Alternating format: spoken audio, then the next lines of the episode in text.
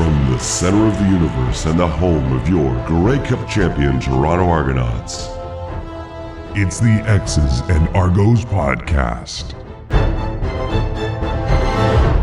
Welcome to the X's and Argos pregame walkthrough brought to you by Something in the Water Brewing. Ben Grant, joined as always by JB, as we get you set for Toronto's revenge game. The Argonauts taking on the Calgary Stampeders at BMO Field this Friday night at 7:30. I want to tell you a little bit about Something in the Water Brewing before we get into the heart of our podcast. Something in the Water is located in Liberty Village, and they're thrilled with how the response has been so far in their sponsorship of the X's and Argos podcast. We've had so many of you listeners that have gone by for a drink, that have taken photos, put them on social media. It's amazing, and we appreciate that you supporting our sponsors. If you haven't been by yet, you've got to check it out. It's in Liberty Village. You can go before the game against Calgary on Friday. It's a great time to go. It's just steps from Lamport Stadium where the Argos practice and just steps from BMO Field. Uh, where the Argos play their their home games, obviously, and you can ask for some Longboat Pale Ale, the beer that is made for you, fans of the Double Blue. So check out something in the Water Brewing. Uh, we got another big show is the Argos have to get into the stretch run. They have used up all three of their bye weeks, and now it is stretch run time 10 games in 10 weeks. Today, we're going to be talking about the Three Down Nation midseason All Stars that came out this week. We're going to talk about a wrestling event. AJ Ouellette, along with Dylan Giffen, uh, Braden Knoll, uh, Dan Adeboboye at Greektown Wrestling. Plus, we'll talk about what this game means, give you a practice report, go through the injuries, go through OCDC, one thing, predictions, put me down for 20, and give you our CFL picks. All that more coming up on this episode of the X's and Argos podcast. All right, JB, let's get into things. First, the Three Down Nation midseason All Stars. I love that Three Down Nation does this at the midway point of the season. I think it's a really nice sort of check to to look back and, and see what the team has accomplished to this point. The Argos at a little bit of a disadvantage statistically because at the midseason, you know, quote unquote midseason point, they've played fewer games than everybody else because of their early byes. And so I do think that factors in a little bit. But looking through this, I feel like the Argos are very well represented. You've got, I believe, eight Argos that made first team All Star and four Argos that are second team All Star.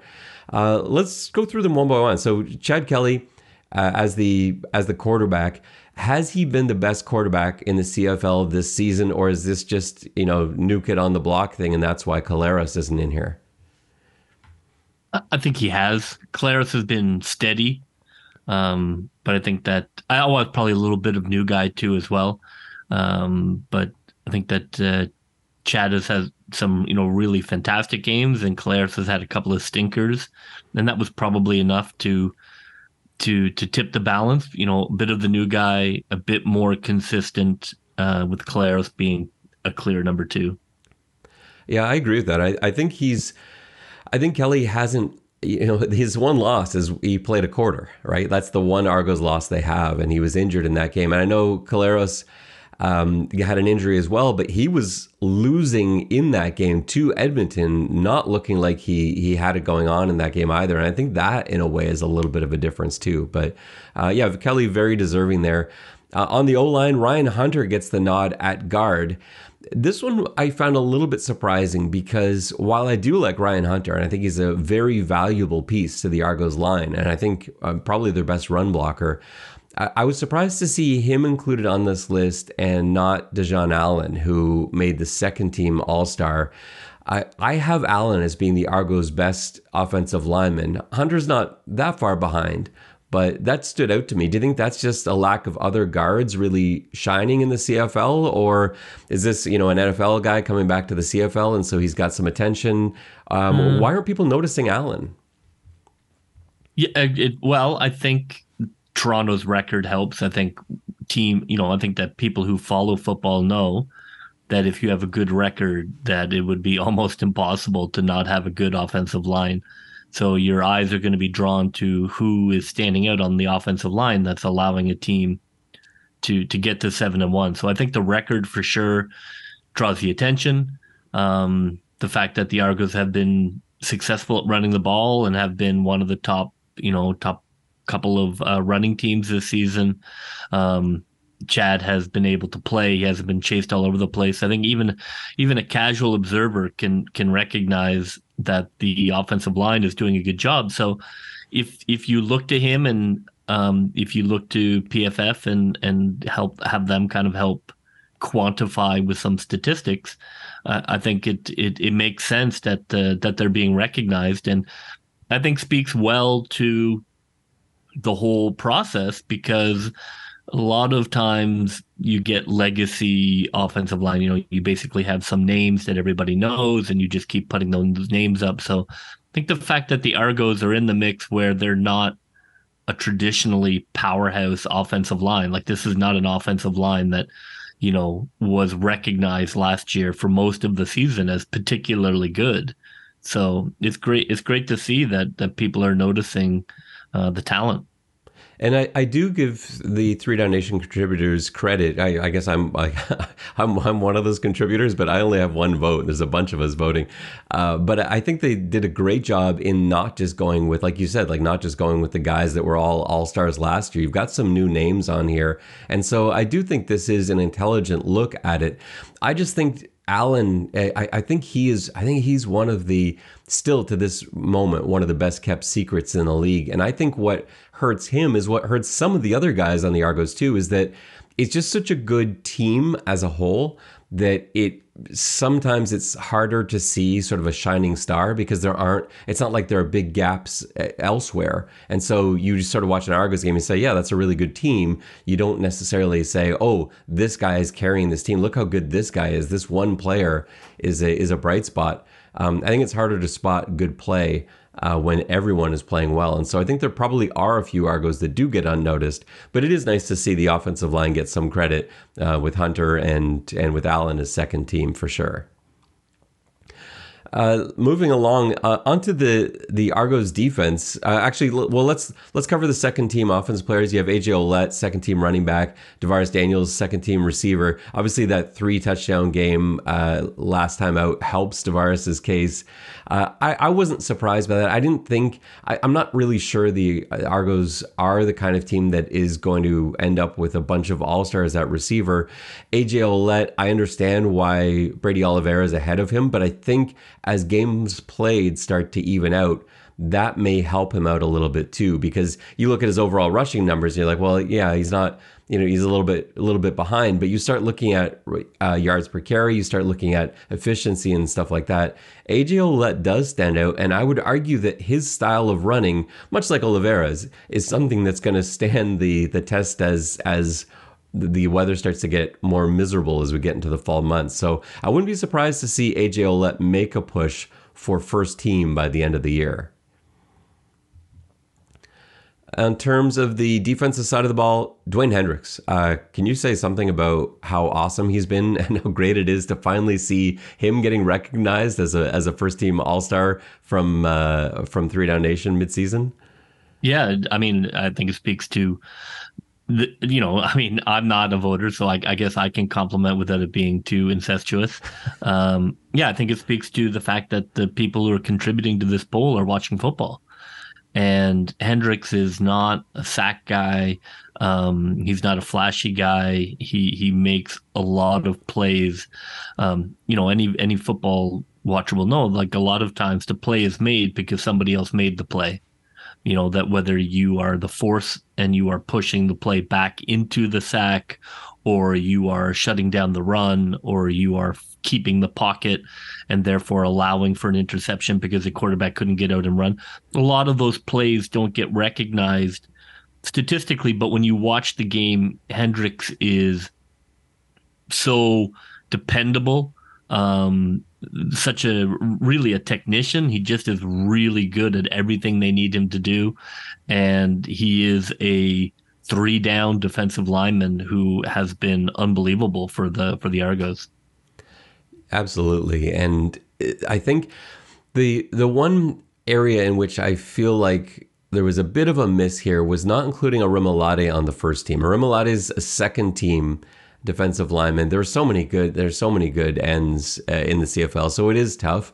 But I just think he has been really unstoppable at times. I think, and and the stat for me that does it, and this is a PFF thing, but it's pressures that for Orimolade, and, and you see that just watching the game, even stats aside. When we watch Orimolade play, he doesn't always collect sacks. He's usually one, uh, maybe two, but it's the pressures. It seems like every passing down, if a quarterback is going to take a three step drop, not just sort of a catch and throw a quick screen, Orimolade is going to speed up that process. And to me, that is more valuable than the sack numbers because, like you say, sacks often come from somewhere else. So I, am glad that he's second team, very deserving, but I do feel like he probably should have been first team on that defensive line. I'm imagining, yeah, you'll agree, having seen that same thing. Yeah, he has been, you know, he has taken over games uh, this season. I I can see it. I mean, I, I, I would say that he has had some amazing games, and he's had some games where, like, just naturally, you're not necessarily going to dominate. So I could I could see that argument that you know that potentially he hasn't dominated every single game this season, but certainly when he is on, um, he is uh, unstoppable as as you know as unstoppable a pass rusher as there is. And I get why. Like you look at the guys that that did make the first team. You've got Mathieu Betts from BC, who's had a billion sacks, and then Willie Jefferson, who's Willie Jefferson. So you know, and and he's still yeah. having as good a season as any. Tough to, it, it's tough to crack. You know, and yeah. I mean, you know, really, he's been so close to to you know more pressures than sacks. So you know, sometimes you know, like the DBs have to deal with the guy gets the most interceptions gets the award. Just it just unfortunately is I think uh, it tilts that way.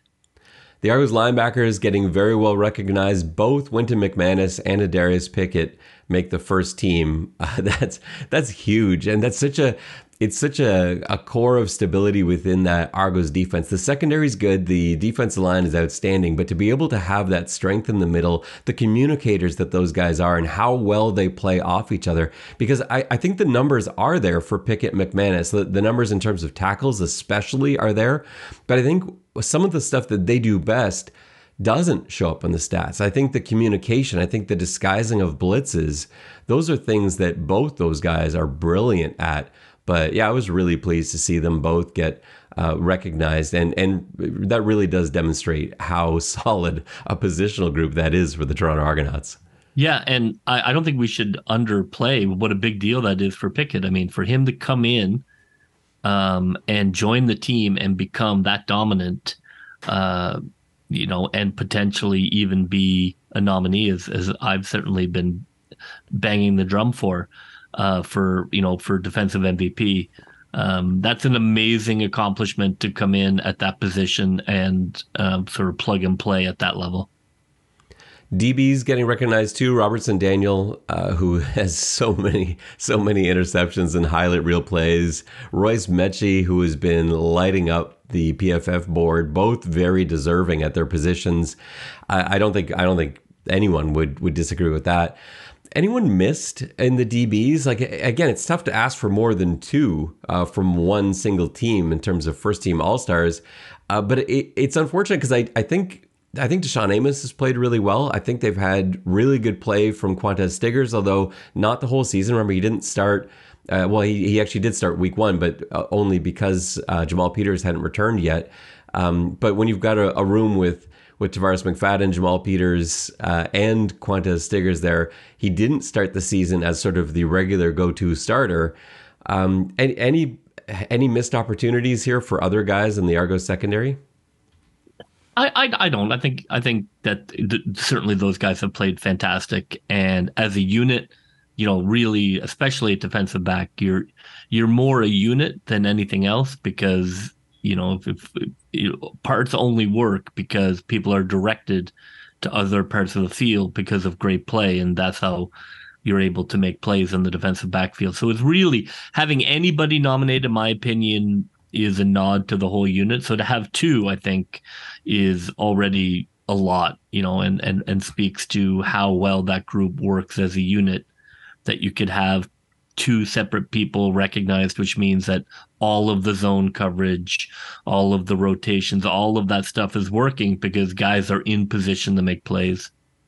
And there is no that defense just doesn't have a positional group weakness right? We talked about we talked about those two d linemen. We didn't even mention you know we're not even we're not even getting into oakman and brinkman and and some of those other studs that they have in the d line. Yeah. we're not even No, getting into jordan williams and his play. Um, it's just such a strong defensive group and then uh, lastly, Javon Leake recognized as the returner, which is such a nice thing, and you especially because you you've been you've been asking for a return game from the Argos since we started doing this years ago, and finally, uh, finally, it's it's it's arrived. Yeah. and Javon Leake is here. I mean, you know, what can I say? They lead the league in punt return average. Who, you know, who would have thought it? Um, Three touchdowns too. yeah, you know, Leake um, has elite second gear speed, and the blocking has improved, and uh, you know he's he's he's become a weapon that you know that the league certainly can't be happy about because it was something the Argos weren't particularly good at, but. The, the field position for the Argos has been fantastic all season. Um, it definitely has let them be more dominant this year than they were last year. I think if you look to why are they able to put up a, such a better record, I do think the improvement of that third team um, is what makes them elite and not just good. Can you sort of uh, explain how the sort of confidence factor works in this? Because return, it's it's funny to me how having a returner who is succeeding seems to like breed success itself. Like it, it makes people better blockers. Like knowing when you've got a guy that you feel like has the threat to score on any given punt return or kick return, somehow that improves the quality of the blocking as well. Like how does that work? Um, well, I mean, you know, I can hypothesize. I think special teams is very scheme heavy. Um, you know, you you you come up with your plan, your blocking plan for left and for right, and just like a defense, the more and and to offense to some extent too, the more when you have success, then you um, then you buy in at a higher rate, and when you buy in at a higher rate, you are now performing your role with 100% attention instead of 75% because maybe you're cheating one way or the other because you're not sure what you're doing is correct.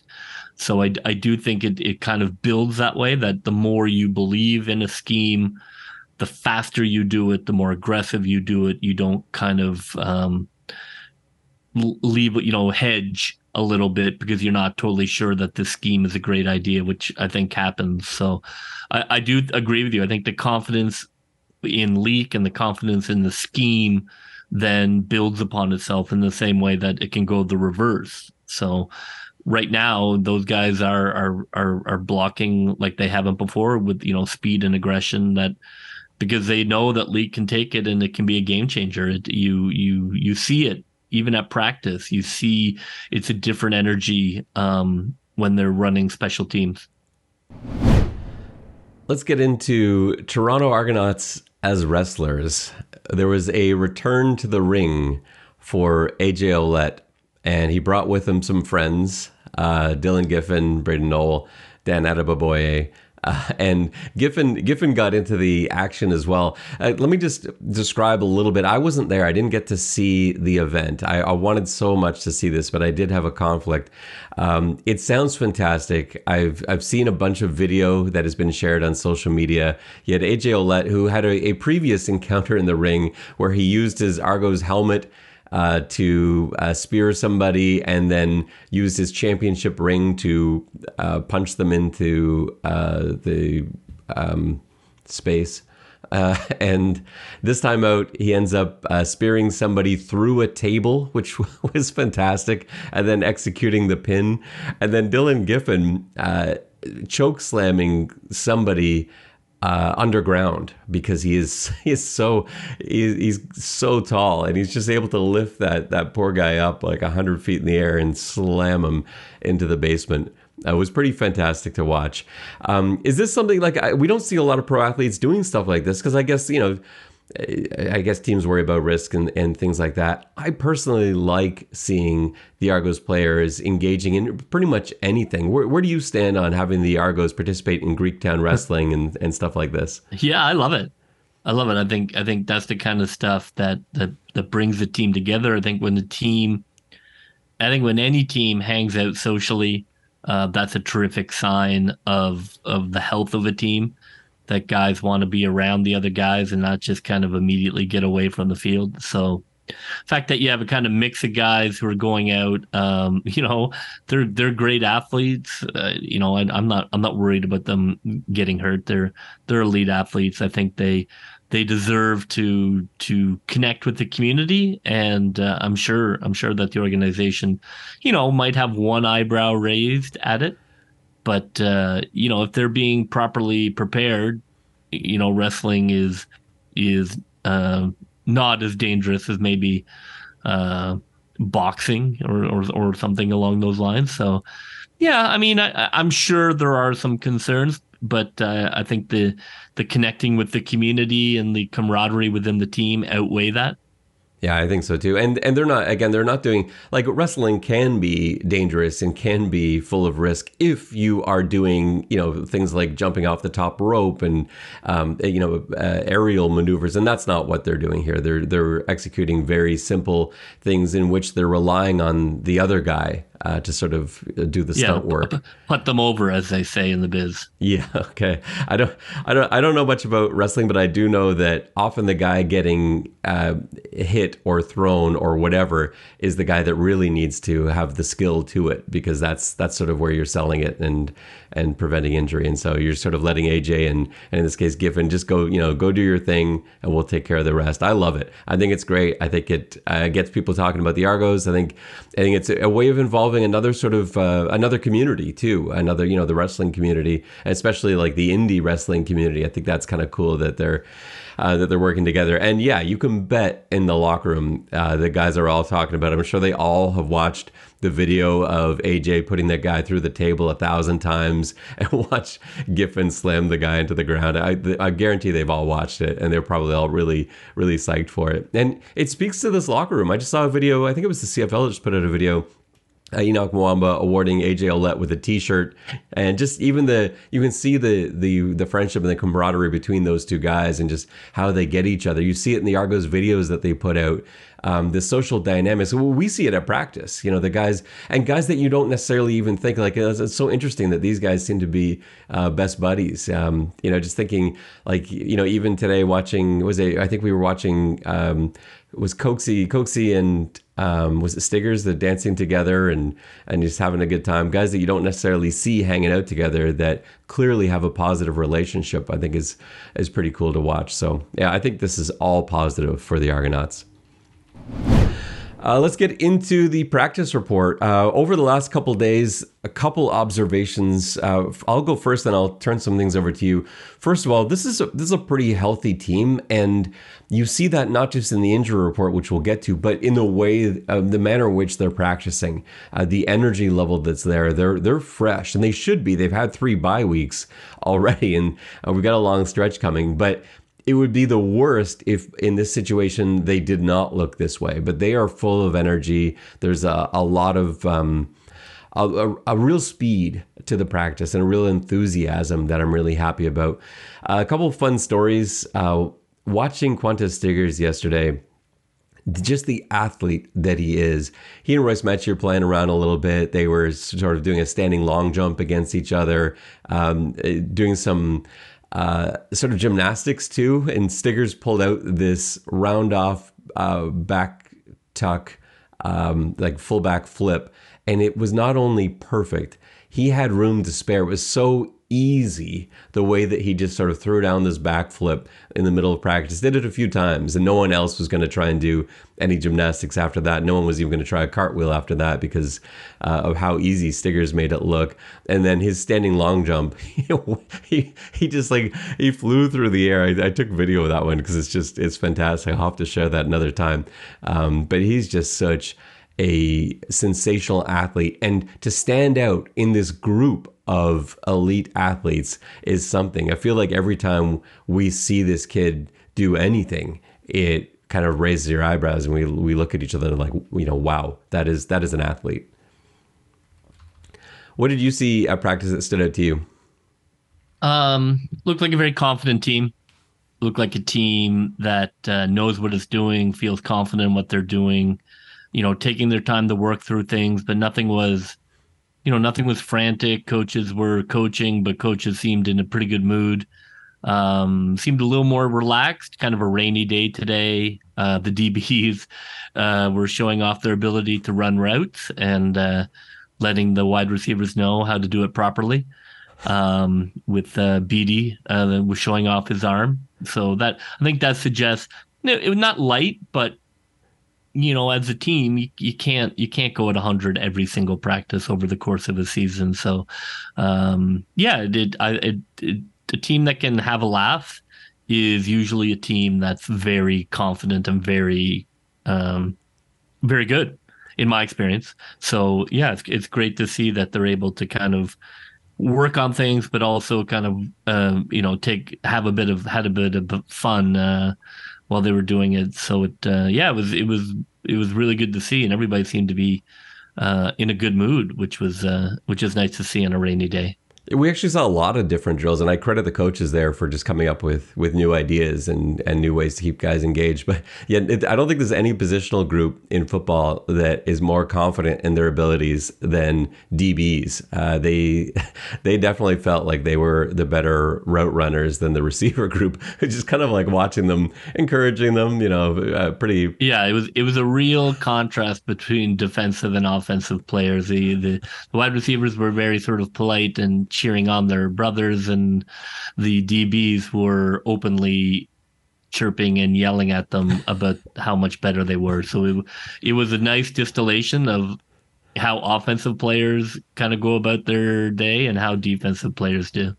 Uh, but I think overall for this week of practice, this is exactly what you want the Argos looking like at this stage of the season. I, I don't think you could have a more more positive environment than what they've shown this week. Let's get into that injury report. Uh, things look pretty good for the Argos. I want to go through uh, what's listed here. And I think the one area of concern, uh, and they've got this posted on CFL.ca. If you ever want to take a look at, at injury reports for for either the the Argos or the team they're playing, they're they're usually posted pretty promptly on CFL.ca. And so the Argos have down a, a couple of things. They have had um, no practices this week from punter John Haggerty, and I think that is that's a little worrying for a couple reasons. Now the Argos also have the benefit of they've got they've got Boris Bede who can punt and kick, um, but it is an issue because John Haggerty's a holder. Uh, he's also a great punter, and Bede has been kicking field goals really well this year. And so you don't really want to disrupt that. Haggerty's also a global player. And so if he can't go, and he's listed right now as questionable for Friday's game, if he can't go, it's it's going to disrupt some things.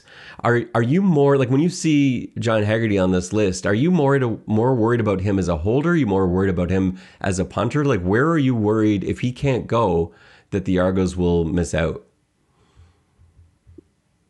No, I, I think it's fine. I think that uh, uh, where they are, they are wise. In, in, my opinion, you'd be wise to shut it down till he is 110% ready to go. Um, they they do have some depth. I mean, they Bede can uh, can punt, and they can certainly do that for a game. Uh, if they want to bring in their international kicker um, to to give Bede a break, so he's not doing both. You know, I, I think they're built for this. I don't I don't think they need to do anything um, drastic or frantic. I think you let Haggerty recover 100%, and and they have the depth at that position to, to either go straight Bede or uh, or to kind of do a combo. And I wonder if you could even like suppose. Uh, so he's listed as a knee injury. Didn't practice all week. There's probably no reason why he couldn't hold and not punt. So if you really wanted to, if you didn't feel like I, and I think you and I both feel pretty good about Goodshus as as a kicker. But if you really wanted to go that way, you could just have Haggerty as the holder and keep him dressed as a holder and have Bede punt and kick because he's done both in the past. So I think they do have that flexibility. Um, but if Haggerty can't go, I think in, in terms of in terms of dressing another global player, probably Choose is the easiest way to go. So we'll have to see how that one works itself out. But that was that's interesting anyway. The other one that stands out is David Ungerer III, who's been listed as limited all three practices this week, and he's listed as questionable right now. Um, and Ungerer III has been playing really well this year. He's had a couple of, of huge breakout games. He's really been a bright spot. I think the fact that Damonte Coxie's been full at least allows you uh, a, little bit of flexibility there. They have some room now. Uh, if if Coxie were still banged up, then I'd be more worried about this. But I feel like if you've got to sit Ungerer for for a game or even two games, I feel like the Argos are okay. You know, with with Tommy Neal coming back to health and with with Brissett there too. So I'm a little less worried about Ungerer. But yeah, both those guys listed as questionable. Uh, and then Dylan Giffen has, has already been listed as out. Robert Priester's been listed as out. Everyone else that was on the injury report, uh, Coxie, Barlow, McFadden, Tate, are all listed as, as good to go. So um, I think the Argos are in a pretty good spot going to this game injury wise. For the Calgary Stampeders, there's a couple that stand out. So Bryce Bell, left tackle, uh, he has already been listed as out for this game. He didn't practice at all this week. He's out. Ka'Deem Carey, actually, let's talk about Bryce Bell for a second. Calgary's O line does not have the depth that it did last year. And I just don't, and I don't think they've been playing nearly as well as they did last year. They were a great unit last year. With Bell out, I do think that puts some stress on the O line, an O line that has already been under pressure. And going against Toronto's D line, one of the best in the CFL, I do think that's an issue. So we'll see what their solution is, how they go about solving that problem. But if I were Coach Mace, I'd be scheming to try and take advantage of, of the blind side uh, against Jake Maier. Uh, Ka'Deem Carey has been listed as out. That's not as big a deal. I do think Ka'Deem Carey is one of is one of, if not the best running back in the CFL. I don't think the drop off is huge to Mills, though. I really like him, so I, I don't think that's as big a deal. Uh, other guys on the list, uh, Jonathan Moxey's questionable, but he practiced full for three straight days. I expect him to go. I don't think that's going to be an issue. And, you know, other than that, no one really stands out on this list to me. So I think it's a fairly healthy Stampeders team. I just think, I think they've, they've got to, they've got to find an answer for Bryce Bell. And I think the Argos have to find a way to take advantage of that. Game preview, JB. Uh, this one means more to the Stampeders, but the Alouettes have been hanging around. How big is this game for the Argos? Um, I think it's big. Um, all right, eh, maybe big's just wrong. I think, I think it is big. Uh, as I've talked before, that you need to win the games you play after your bye, especially at home. Uh, the next six weeks uh, going to be uh, a lot for the Argos, and you know Montreal is right there and pushing. So I think that it, it is big in that you definitely you definitely want to win your home games. You definitely want to win after a bye.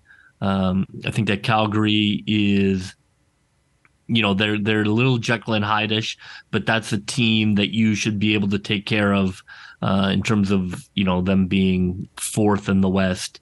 Uh, I think you know I think this is a game that Toronto should win. So it is big in that way, I guess that this is a team they should that they should definitely beat. Yeah, I, I think I, I've talked about this really for the last few weeks. I guess that I feel like these wins now are what you're doing so that you can rest later in the year. Um, and you know, I talked about that a little bit earlier today too. Like the the idea of being able to rest guys those last couple of weeks of the season is huge, but you earn that by winning these late summer games. And so if they can stretch that lead, Montreal's been hanging around, but they're not going to be able to stay with you forever. If you keep winning, at some point Montreal is going to fall off. They've got a, a, stretch of tough games, starting with with um, going into Winnipeg this week. So, if the, the Argos can keep winning, they will start to create separation. It's already there with the other two teams in the East. So, uh, for me, it's it's a big game that way. You're winning now to buy rest later. All right, JB, it is time for OCDC. OCDC is brought to you by the Business Barbershop and Spa. They invite you to check out Etobicoke's premier licensed men's grooming lounge for hair, face, and body care, celebrating 10 years in the Kingsway. And if you want to check out the Business Barbershop and Spa, my last haircut last week was videoed and you can you can watch the highlights of my haircut and my experience at the business barbershop and spa. It's awesome. I love going there. Lindsay took care of me last week. Gave me a great haircut. And i just i love that i feel relaxed when i leave that place. To me that's almost the best part of the experience is the fact that you can just kind of turn everything off uh, while you're there. Just in, enjoy the facility, enjoy what they've got there, and uh, and get a great haircut to boot. So check out the Business Barbershop and Spa. You can watch that video on our YouTube channel uh, if you want to see what it's like and why did, you should be down there. It, it did convince me. I, I am getting my haircut there next time. It's it's awesome. Like it's it is an awesome place. I know you've never been, and that's something that um, I, would. Uh, I don't know if we'll we'll document your haircut the same way that we did mine, but uh, yeah, it's it's a great place to go get a haircut, and uh, and hopefully you can check it out in the Kingsway. All right, JB, let me get into this uh, Calgary O as we tee up O and D for Calgary. Uh, it's it's hard. Calgary is not a good football team, but somehow they put together great games against the Argos year after year. They they do it. Um, Argos lost a tough one uh, in Toronto last year. They got blown out both times in Calgary the last two games. I think Calgary's offensive plan. I think you probably try and run at Orimolade. I, I think you know that the Argos are going to be without Brinkman this week. He's on the sixth game. I think Orimolade is so dangerous when he's chasing, uh, when he uses his speed. I think you've got Mills, a really good downhill runner. I think you load up. I think you go heavy and you try and target Orimolade and try and force the Argos to keep him off the field, which is going to help you in passing down. See if that you can get the Argos to rotate guys. He's Orimolade you know, he's fine against the run, but he's far better against the pass.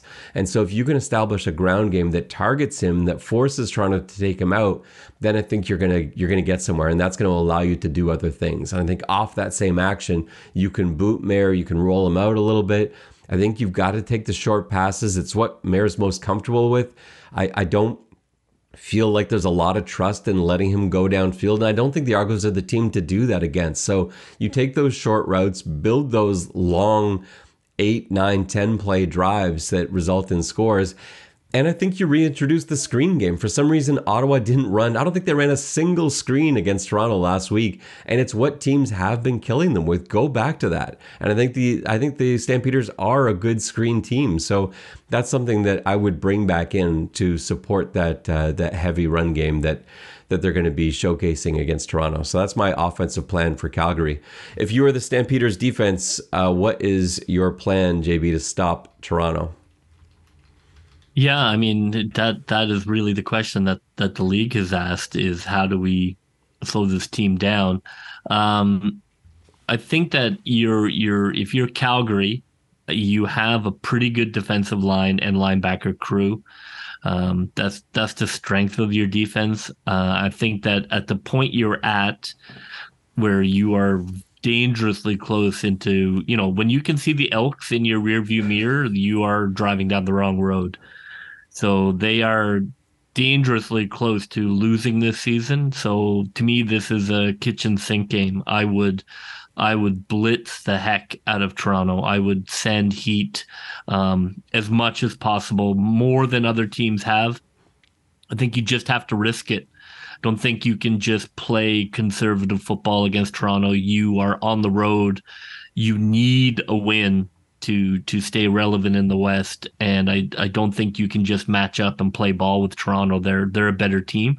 So you know, Awe and Judge, um, I would I would bring uh, as as much as I could. Um, let that defensive line uh, eat in terms of you know twists and delayed blitzes and um, run blitzing you know, um, in uh, in early downs, not letting Ouellette get free releases on pass plays. So I'm looking to take away the run, um, which you can when you bring heavy blitzes, and I'm I'm chasing Chad Kelly. You know, and if he's able to beat it, so be it. But I, I wouldn't.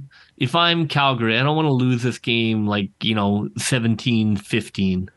Um, I think you you want to either try and steal this game or you or you get blown out because who cares if you get blown out? I would I would swing for the fences if I'm if I'm Calgary here.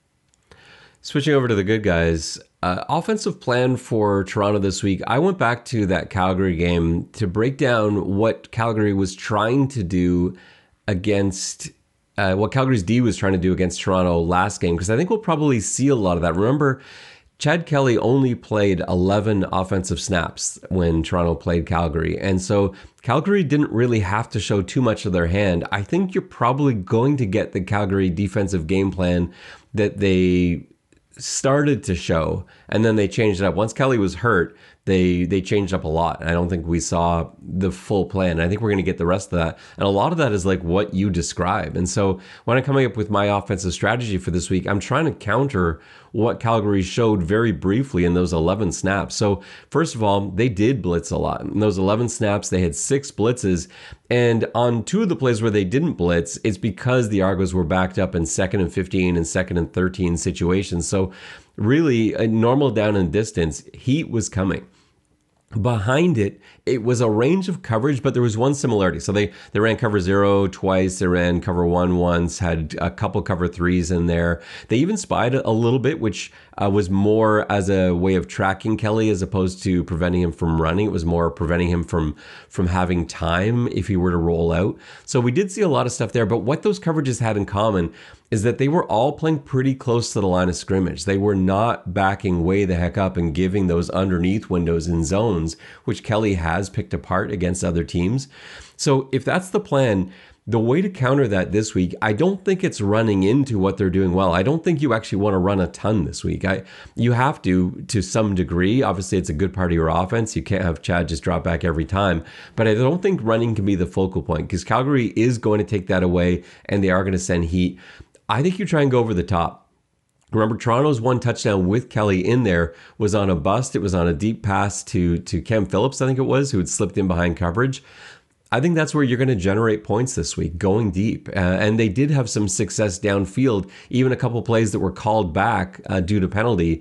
That's probably where I'll go again. So I want to see go routes. I want to see deep posts, deep corners, catch them in their cover zeros, catch them, catch them in cover threes where they aren't able to get the depth. They're playing cover three sometimes where the corner's pressing and he's still got deep third responsibility. Burn them with that. And so if that's the style they're going to play, make them pay. Go deep. I want to see a lot of deep balls. I would like to see the pocket moved a little bit just to buy Kelly some time to let those deeper routes develop.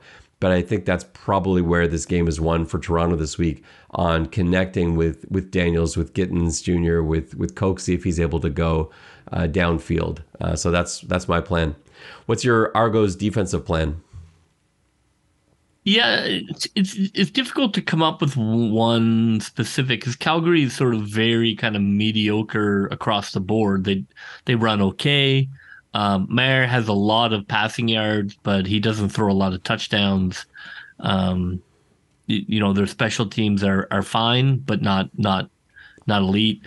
Um, so I, I'm not sure how exotic you need to be to to play Calgary. I think that you you probably want to load up against a run early and kind of dissuade the uh, the offensive coordinator from handing off. Um, but, but Maier, you know, is is likely to give you a ball. He does turn the ball over, so I I do think you you you want to mix in. You know, I mean, it sounds kind of boring to kind of have this sort of run of the mill defensive plan, but I, I, think that's what you have against a run of the mill team. I think you load up against the run early. I think you you mix in a blitz and blitzing downs.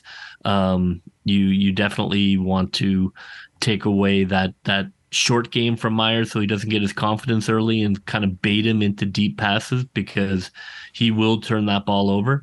Um, yeah, I, I don't think they need to do anything terribly exotic to beat Calgary. Um, uh, you know, defensively, I mean, Calgary just is not that good an offensive team. So I think that you you you have confidence in your team and confidence in your in your base sets, and you just go out there and and, and play ball. You don't have to take many risks. I think you're you're looking to to try and get ahead early and have try and Calgary catch you and that's the game for sure. Is is you don't want to get into a rock fight with Calgary. If you can, you know, it's not the defense, but if you can score early, uh, I think then you're really kind of setting yourself up for for a good game. But uh, you know, I, I, think you're just playing ball. I think you're you're just mixing it up in a in a kind of very sort of normal way, and and just being the better team should be enough to overcome it without having to get too too specific or too player orientated because I don't think Calgary has anybody worthy of a of a game plan. Yeah, I agree. I think Toronto gets out there, just do what you do best, and that you know that that should work out in Toronto's favor. So yeah, I like that plan. It's time for one thing.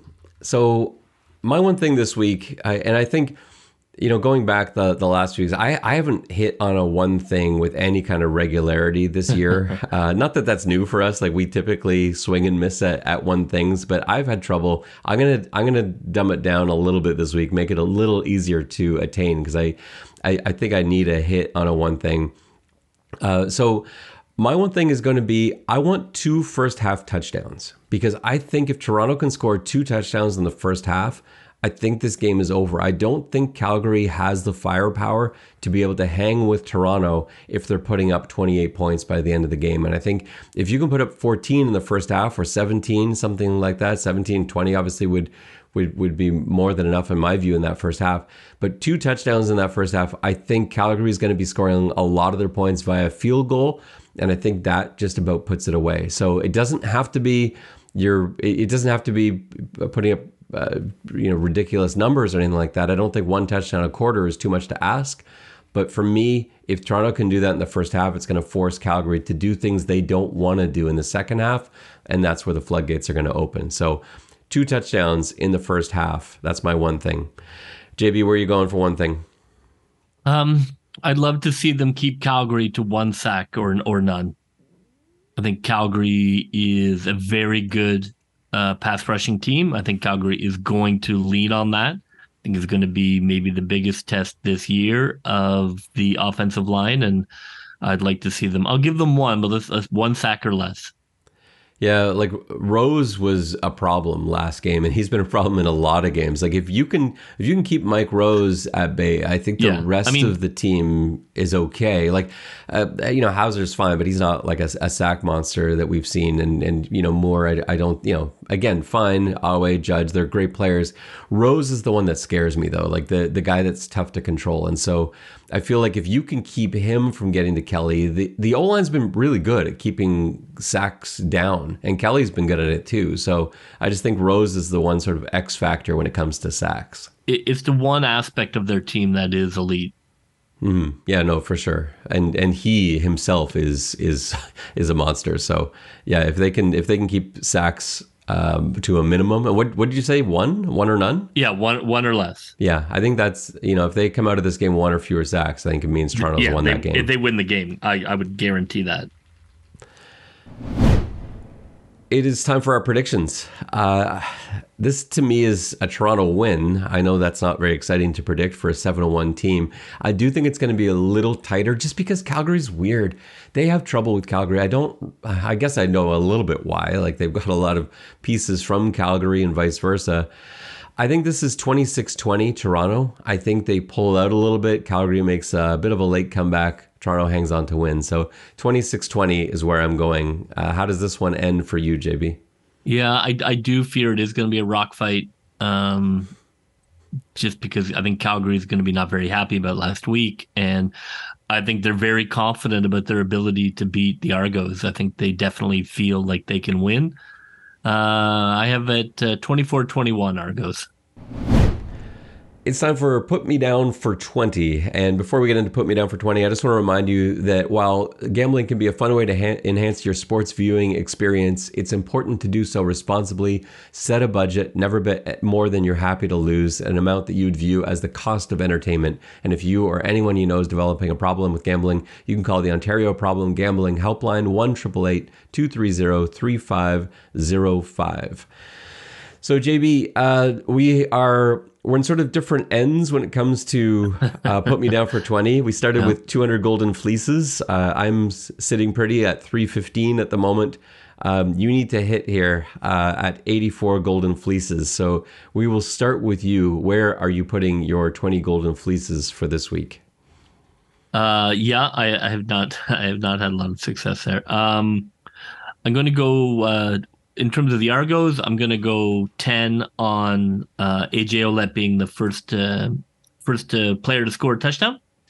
I like uh, I like that. I I feel that the Argos have done really well in the red zone, and um, I feel like that that's going to be, um, you know, I think that's going to be how they get there. I think they're going to get there and uh, um, bang it in. So I've got Ouellette with the first touchdown. Uh, my other one is I'm going to put ten. God help me. Um, I'm betting on the Elks. Uh, I'm going to bet on the Elks to to win their game at at home. Um, I'm going to have them cover their spread, but I I'm going to have them uh, have the under. So Elks to cover and the under, uh, the under being 45 and a half. So I think that's going to be another kind of rock fight game. But I, I think the Elks feel good. I think I think that uh, you know having Ottawa come in is as good a chance as any. They have to have this game circled in terms of games they can win at home. Um, you know, they they don't necessarily have a lot of chances. So I, I think they're going to look at this as as a real chance to to end that narrative uh, that everybody talks about every week. So I and I, I see the number 46 and a half for the over under. So I'll give you that, which is a point better. And that's at plus 260. And AJ first touchdown force plus 470, which is a really nice number too. So yeah, hopefully you can hit on these and, and get back into uh, into a, some positive space. Mm-hmm. Um, for my golden fleeces, I'm going to put 10 golden fleeces. For the Argos game, I'm going to put um, AJ Ouellette under 77 and a half yards. And my rationale for that is I just don't see that as being the, the correct game plan playing this week. So I just don't think this is a game where they're going to feature Ouellette as heavily as they have in weeks past. Because uh, that's what Calgary's trying to take away. We saw that last time these two teams played. They were run blitzing. I think Ouellette only had like 37 yards rushing or something like that the last time these two teams played. And so Toronto decided instead of just you know pounding into into a brick wall, well let's let's throw it instead. And they found other ways to generate that same sort of attack off. Um, without using the run game. So maybe you see Ouellette involved more in screens, et cetera. Maybe they just pass more downfield. But I think that number, 77 and a half, is, is pretty high for an over-under number on a running back in the CFL, even with AJ's outstanding numbers he's had. I, I just don't feel like Calgary is going to be the team to, to stack up yardage against that way. My other 10 golden fleeces, uh, I got a parlay going here. Uh, BC minus 10 and a half. I hate that number, but I just think BC might blow the doors off Hamilton this week. And I'm going to parlay that with Ottawa winning on the money line, and that combines to be plus 281. So that's my that's my 20 golden fleeces for this week. All right, let's get to our CFL picks. And JB, you were doing a lot better in CFL picks, fortunately. Uh, 27 16 is your record at the moment. Uh, you are coming off a tough week, though, one and three last week. Uh, it was a bit of a weird week in the CFL. Uh, so let's go through where we are going this week. We got Montreal at Winnipeg. I'm going Winnipeg. You got to be going Winnipeg on this one, too, right? I do. Uh, uh, Montreal is much better at home than they are on the road. I still think you're you can't you can't take uh, a visitor to Winnipeg. It would be pretty tough too. Calgary, Toronto. We both got Toronto on that already. Uh, Hamilton, BC. I already said I think BC is going to blow the doors off Hamilton. Uh, are you going to roll the dice and pick the Tiger Cats? No, BC is really good at home. Yeah, no, they're and they're just in different tiers right now. Hamilton coming off a loss to Edmonton, just they they had nothing last week. It just didn't look like a football team ready to play off a bye week at that. So traveling to BC should not help no, things. I like, as they say, I like BC big. Ottawa at Edmonton. This is going to be a game. I'm excited about watching this one. Ottawa Edmonton could go either way. We have these are both of your nemesis, uh, I and do. I know I hate them. Uh, I I'm going Ottawa. I do think I think Edmonton coming off their win, I think there's a little bit of a pressure off. I, I don't really feel, despite what what Ford was saying this week about playoffs and stuff like that, I just don't. I don't think the team really believes that this year that that they're in playoff contention with one win at this stage of the season. I think that still monkey on their back at home is still hanging there. So I've got Ottawa. I don't. I don't. I don't have a lot of faith in Ottawa, but I do feel like they're going to win this game this week. And I guess you've got Edmonton because you picked them covering the spread. So maybe that's the one game where we're different this week. Yeah, I just I just think if if if Edmonton looks at the games they have left at home, um, you know, they play the West and then they get Montreal a little later in the season. But I think if you look at it like if not now, when Uh, you know that Montreal game. Montreal is probably going to be fighting for something there. Um, I, I think you just have to circle this Ottawa game as your Super Bowl, and you know this is the weakest team that is coming here before the end of the season. So we have got to get this done.